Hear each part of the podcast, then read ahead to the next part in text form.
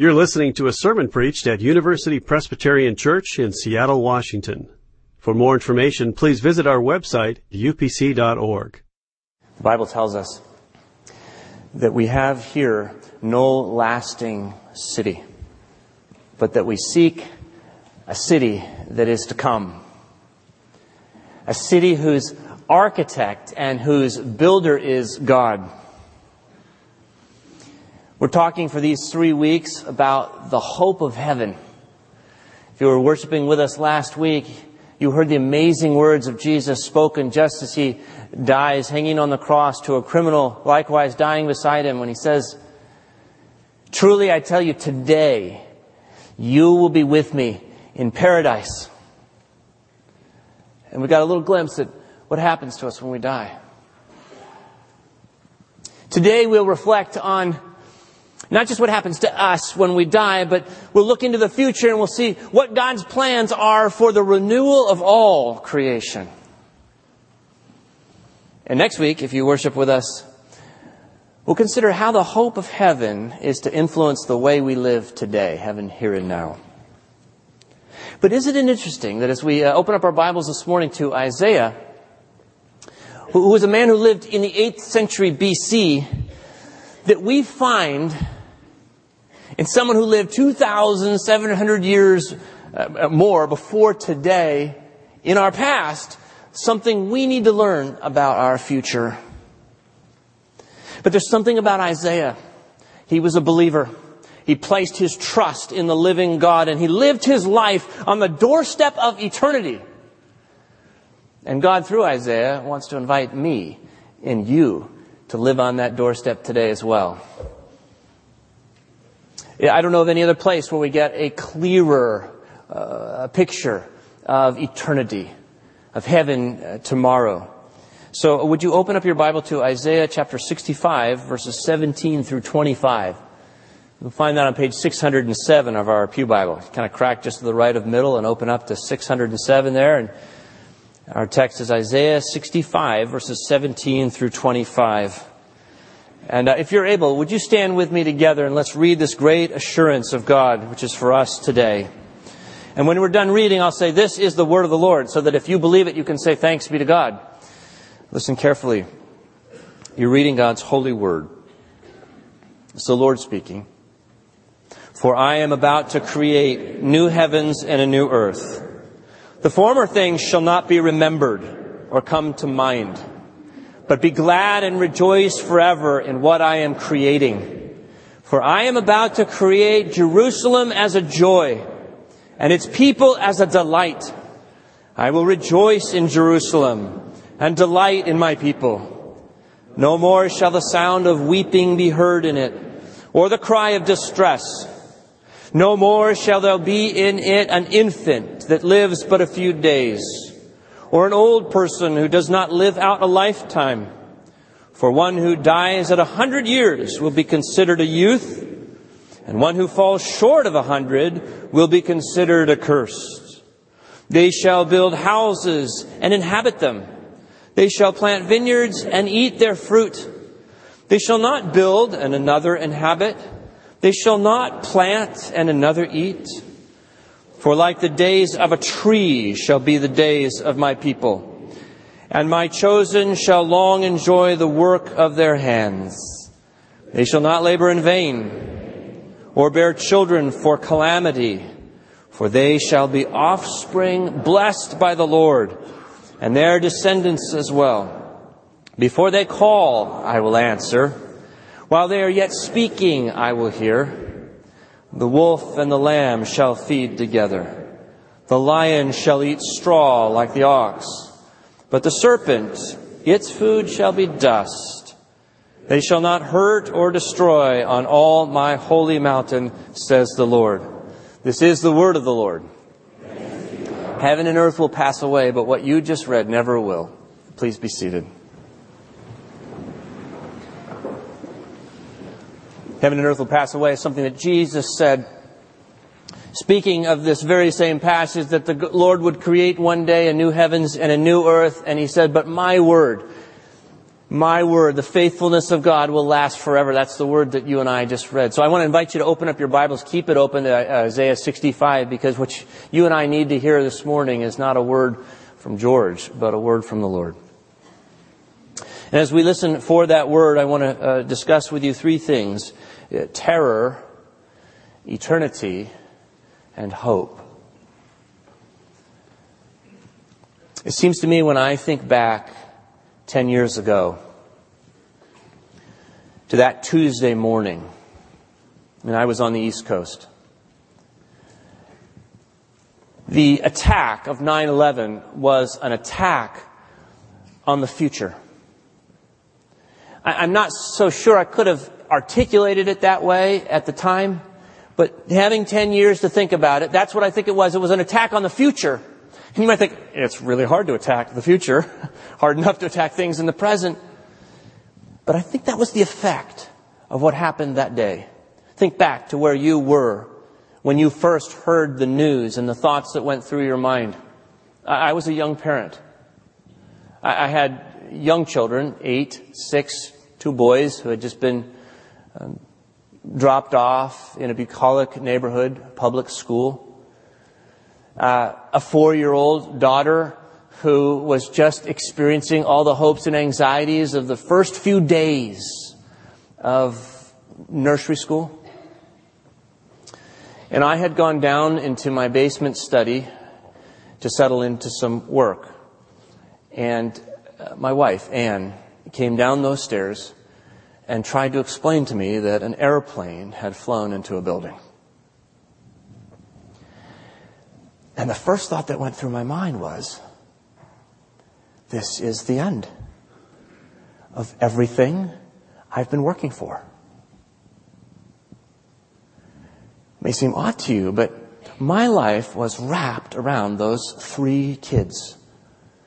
And all of our energies went into providing for them health and safety and at the end of the day, a future. That was what it was all about. And now I had to ask myself the question, what is this world into which I have brought these three precious children? And is there a future into which I willingly could entrust them, release them? And in that moment I thought, I, I can't see it. So it was an attack on the future.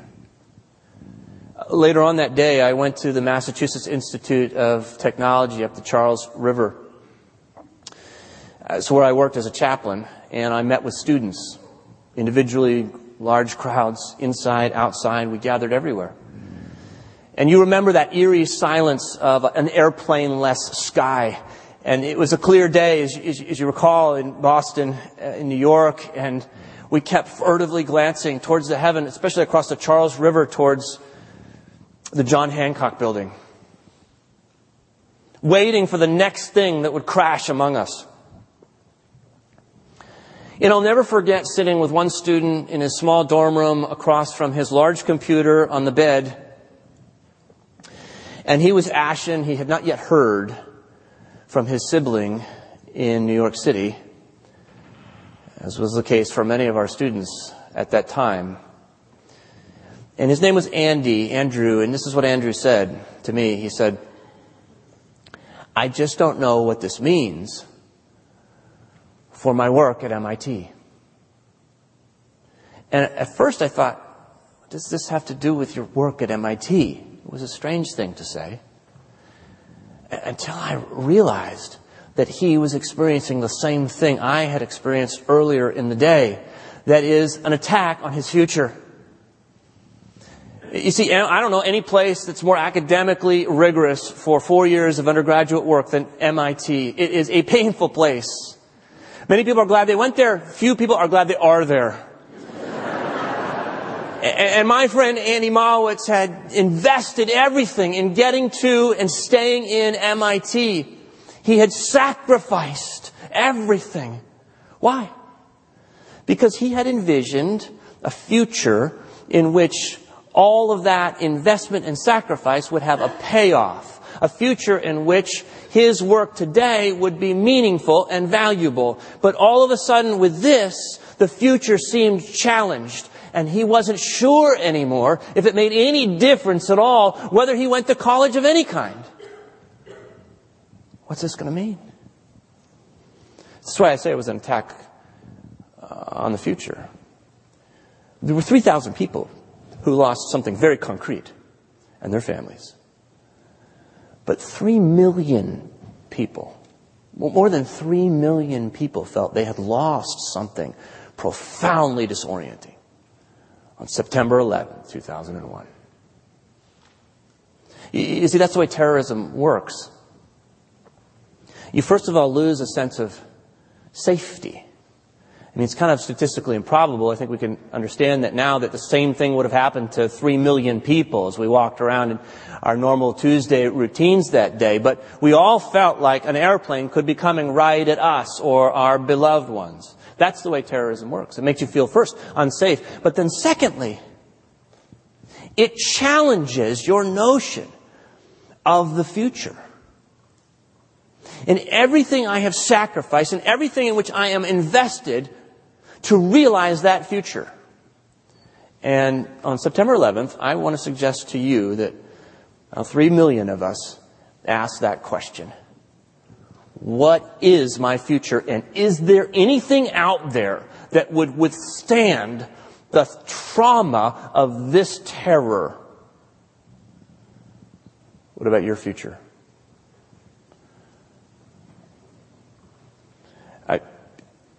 Unfortunately, it's not only Al Qaeda that can raise this question for us.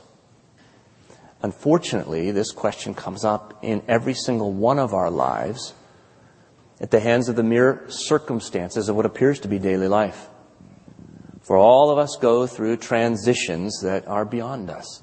Old age, loss of a job, loss of financial security, an inability to conceive a child, a child who does not survive more than a few days, on and on and on. Every one of these terrors, be they small or be they large, there is a question, what about the future?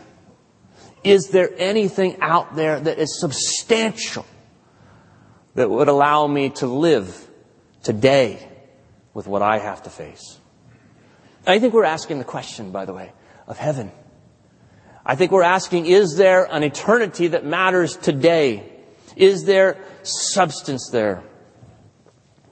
Well, that's terror. Let's talk about eternity, secondly. If terror eh, eh, is aroused with the circumstances of our lives that undermine our confidence in an intended future, what about eternity? I mean, let's look. If you look at the bulletin cover like I did this morning and did a double take, it saw September 11th, 2011, and felt re-traumatized, kind of flashed back almost in post-traumatic stress uh, syndrome. It wasn't because, for me at least, I'm, I'm just concerned with the pains and sorrows of 10 years ago. It's because those pains and sorrows are reverberating through the pains and sorrows that I am experiencing today. Today. And it is in today that I need a perception of eternity that gives me hope. And the good news of this morning is that Jesus Christ offers that perspective to you and to me today. Isaiah is the prophet. He's the spokesperson for God in our text. And the future was under attack in Isaiah's day in as large or larger a way than it has been in ours.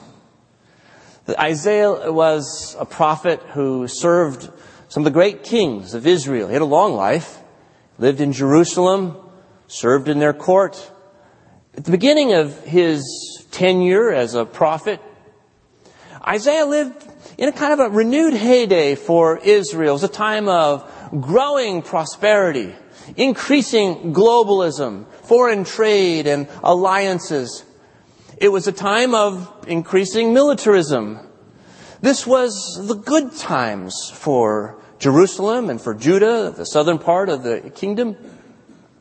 And yet by the end of Isaiah's tenure, specifically by 701 BC, all of that would be crushed. And Isaiah, this prophet of good news, would stand in the rubble of desolation and disorientation.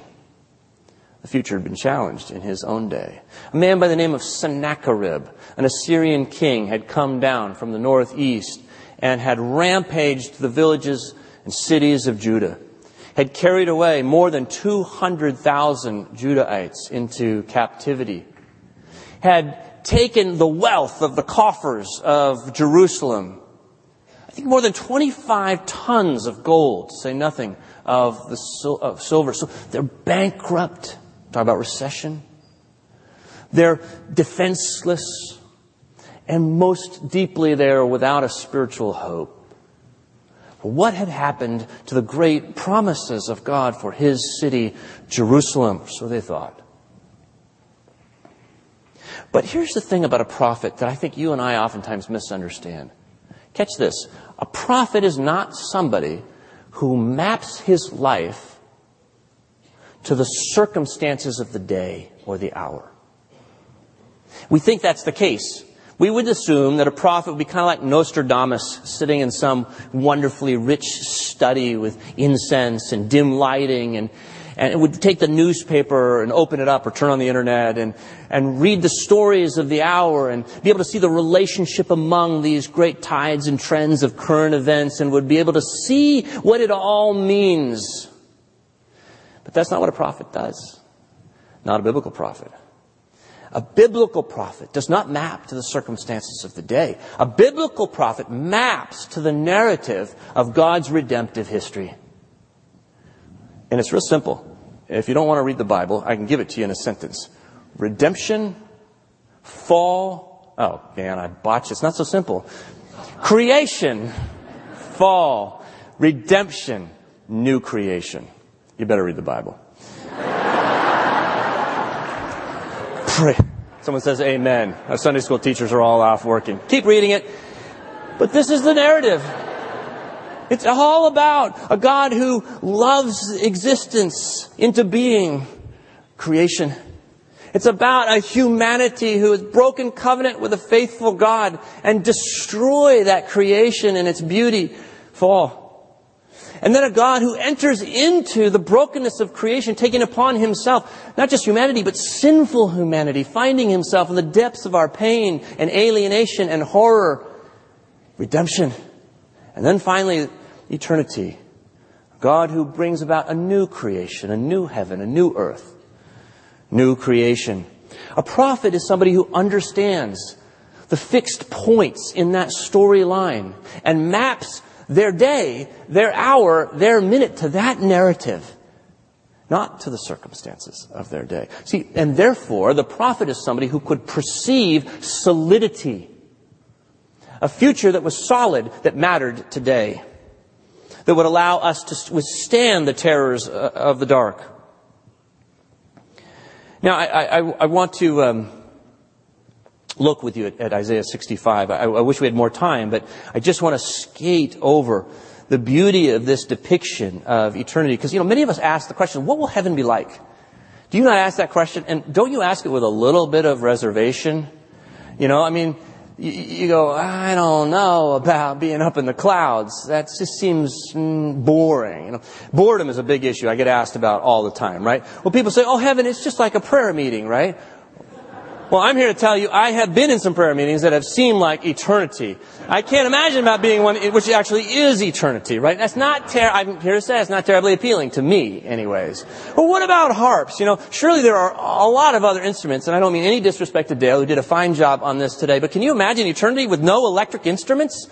I mean, come on. I know I can't sing without an auto tuner. Uh, what about our pets? Okay, Seattle. I get asked this all the time. Will my dog be there? I'm not going to tell you. Uh, see if you get any hints as we read this text. Just, let's just look. Here's what eternity is going to look like. I'm about to create. I am about to create new heavens and new earth, he says in verse 17. The former things shall not be remembered. Not that we won't remember the former creation, but we will not remember its atrocities eh, or its woes.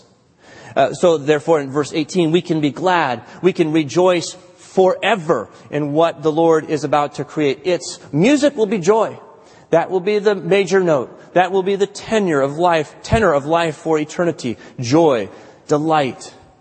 In verse 20, we see something interesting about longevity. There will be no premature births. There will be no uh, tragic infant deaths.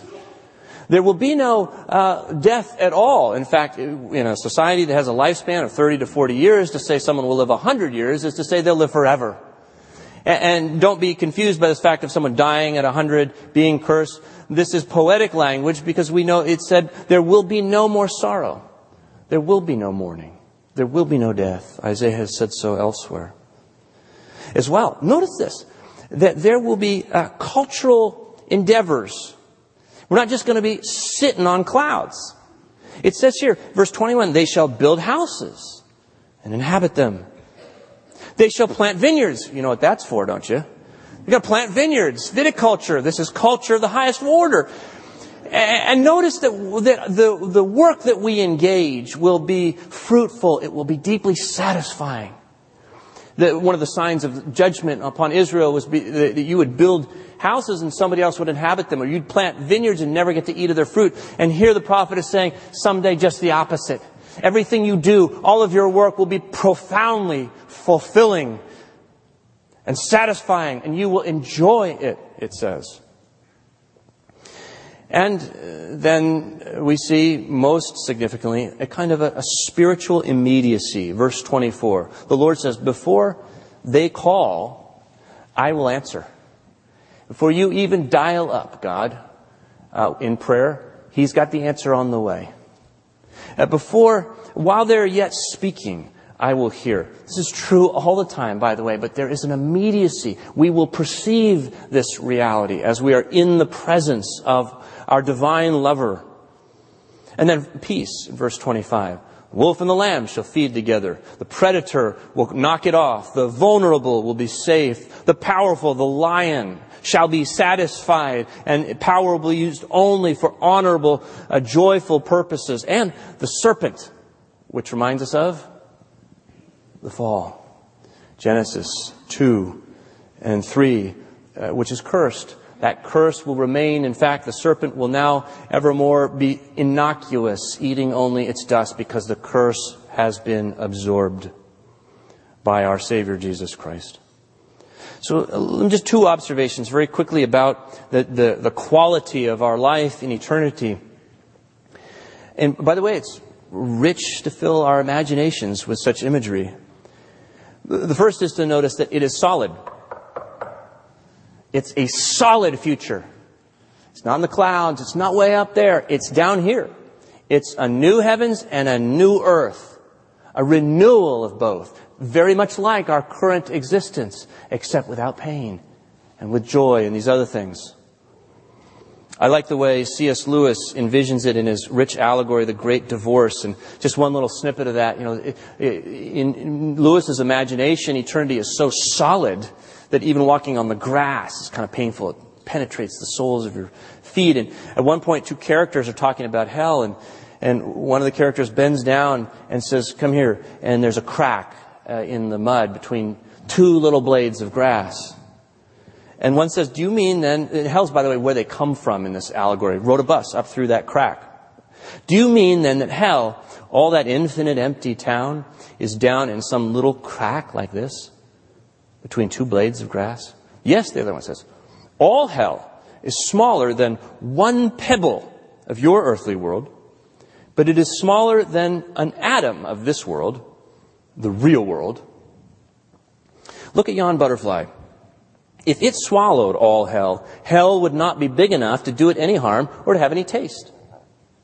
Oh, seems big enough when you're in it, sir.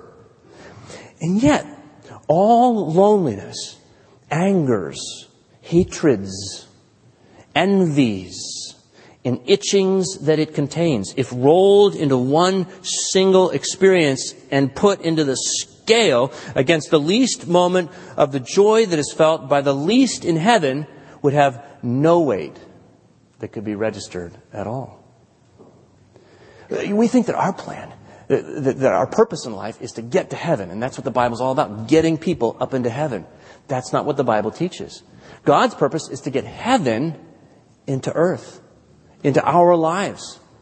And this is exactly, this is not some Old Testament notion. This is the same vision that John sees in the great apocalypse at the end of the Bible, Revelations 21. You see, you're hearing the same language. Then I saw a new heaven and a new earth. For the first heaven and the first earth had passed away, and the sea was no more. And I saw the holy city. Here's the new Jerusalem. Uh, coming down out of heaven from God prepared as a bride adorned for her husband, heard a loud voice, see the home of God is among mortals. He will dwell with them. They will be his peoples and God himself will be with them. He will wipe every tear from their eyes.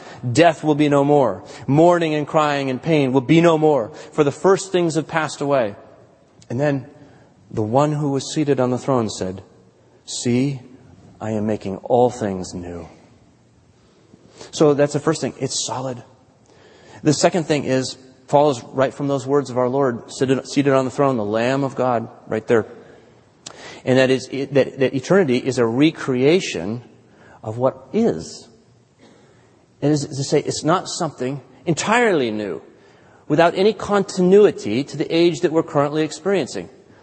It's, it is continuous. There is, a, there is a link between the cultures of the earth and the material world to the new creation, the cultures and material world of the new creation. Like a, a seed is to a plant, like a mortal body is to a resurrection body. We tend to think that God has looked at earth and seen how we've spoiled it and said, I'm just going to throw the whole thing into the dustbin of eternity. And, and all I can hope to do is rescue some disembodied spirits for heaven up there. No the one who made this creation and all of its materiality, the one who in his sovereign care has overseen the cultural developments of humanity, the very best of them, loves it all. And he is going to renew it. What that means is, as Apostle Paul says when he reflects on the resurrection, your labor is not in vain. The things you do in this life, if they are mapped to the great narrative of God, creation, fall, redemption, and new creation, those things will persist into eternity and will be a part of the renewal, what Jesus will renew. Now, there's good news and bad news in that. The good news is my work, the things that I do, still has implication for eternity. The bad news is I got some things in my past I don't really want to reoccur. I don't really want them to reappear at surface. I've got some brokenness, some lonely times, some despairing times, some really ugly or dark or evil times. Jesus says, even those things even if you go through them right now, today, at this very moment, I will make those things new. I will give those things meaning in your eternity. Finally, hope. How do we respond to the solidity, to the renewal of eternity? Well, Steven Pinker is a Harvard professor. Um, and he recently wrote that the effects of terrorism, listen to this, the effects of terrorism depend completely on the psychology of the audience. He's a psychologist. you always looking, never mind. The effects of terrorism. So you psychologists tell us that the effects of terrorism depend completely on the psychology of the audience. And I think he's right. He, he reminds us that terror refers to a psychological state, not an enemy or an event. What does that mean? That means that the terrorist needs your help.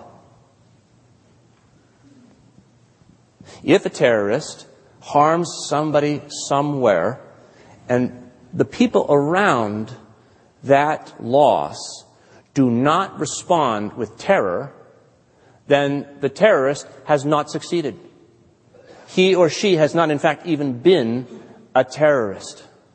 That's what Steven Pinker is telling us. The terrorist needs your help. It needs you to indulge a psychological state called terror in order for him to achieve his vision of the future. And if you respond with terror, you and I are complicit in bringing about that future. I think that's why Jesus says, lead us not into temptation and thy kingdom come belong side by side in the Lord's Prayer. When we see the coming of the kingdom, we see something solid that will free us from the temptation to respond to evil with evil and despair, to enter into the disorientation of the terrorists. Hope is that thing that is solid, that resists the terror and allows us to live into not the terrorist vision of the future, but God's vision of the future.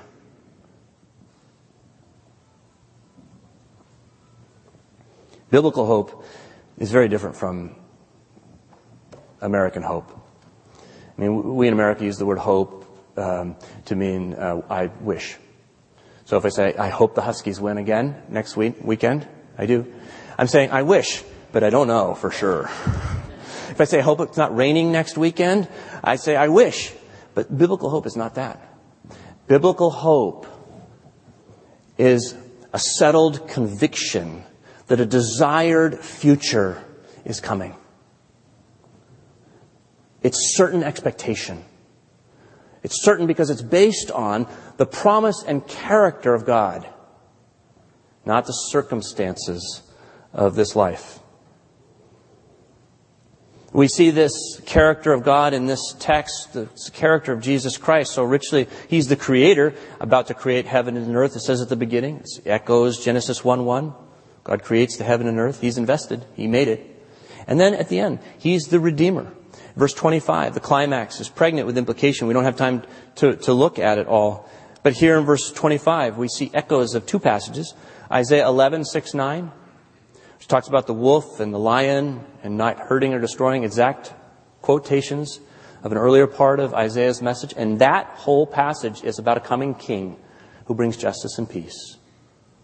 The other echo is of Isaiah 53, where we see here in our verse 23 talk about uh, an offspring being blessed. That is the language Isaiah has already used in chapter 53 when he speaks of the suffering servant who was, we read, wounded for our transgressions, crushed for our iniquities. Upon him was the punishment that made us whole, and by his bruises we are healed. The Lord has laid on him the iniquity of us all. It turns out in the fullness of time that these two are the same, the king and the suffering servant. They are God himself, taking upon himself the brokenness of this creation, to die in its death and to rise to recreate it all in newness of life. Helmut Thielicke stood in the rubble of a church. He was a German pastor after years of bombing during World War II of Stuttgart, the great cathedral in which he preached was bombed between two Sundays. He was doing a sermon series on the Lord's Prayer. One Sunday, we had a chapel. The next Sunday, rubble. And there he stood in his army boots without any religious vestments. They gathered in the choir loft of the church for continuation of this sermon series. And Helmut Thielicke says, and you would think there'd be terror, uh, but there's hope. So here's how he begins his next sermon. He just begins this way. He says, Isn't there a comfort, a peculiar message in the fact that after all the conflagrations that have swept through our wounded city, a sermon can begin with these words We shall continue our study of the Lord's Prayer. The Lord's Prayer can be spoken by everyone, he says, in every situation without exception.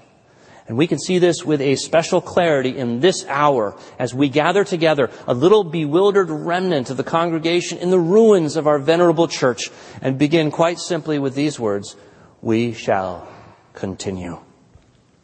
As if nothing had happened at all. For if we take eternity as our measure, what actually has happened? Is God any less the Father than he was before? Do the overwhelming events which have just happened have no place within the message?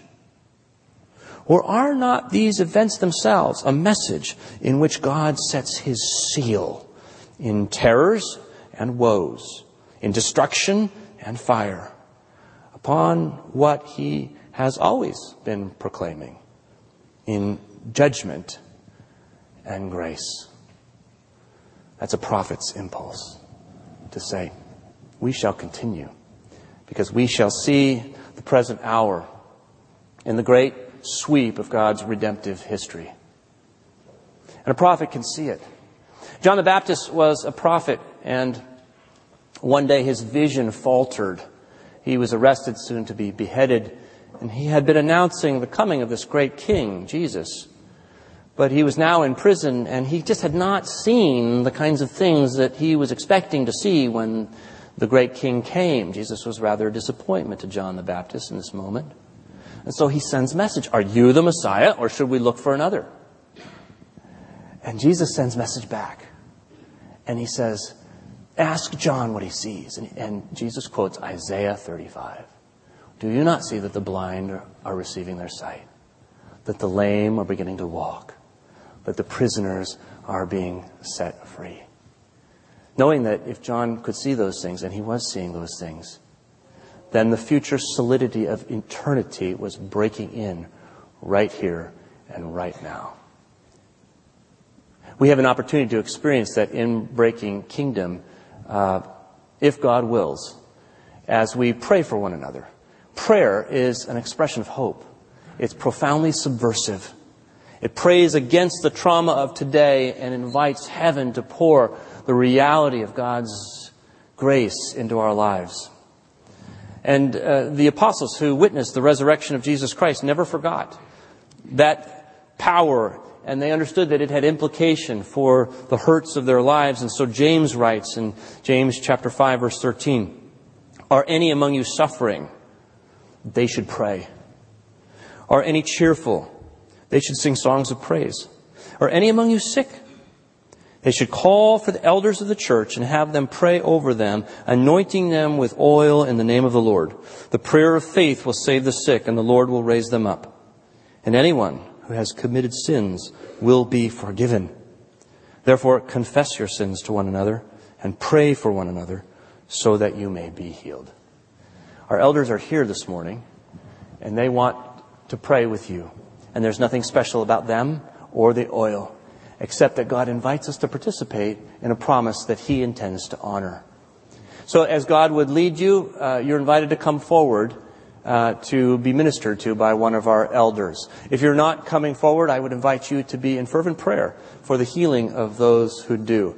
We are being accompanied by those who are worshiping with us through the radio in this hour, and uh, many of our deacons and elders are going to uh, phone banks because uh, those will be calling on extension 757 to reach that group. We want to pray for you as well. I would invite our elders to come down uh, front and uh, stand and uh, pray with us. You may have prayer for physical healing. You may be suffering from an addiction. Whatever it is that is hurting in your life, come. Uh, you may be praying for healing in our church, and we have members from our uh, YMM, our youth community, who are here to pray for healing in that community and in our congregation as well, and we would invite you to come and pray for that. You may want to be prayed for someone in your life who's not here, but be a proxy as we anoint you with oil, and God will be close to them as He is to us in this moment. Uh, come, let's pray together. For more UPC audio or to find out about service times, Visit us at upc.org. All online audio is available on CD and cassette. To order copies of sermons and classes, please visit upc.org slash audio, email audio at upc.org, or call 206 524 7301 extension 117.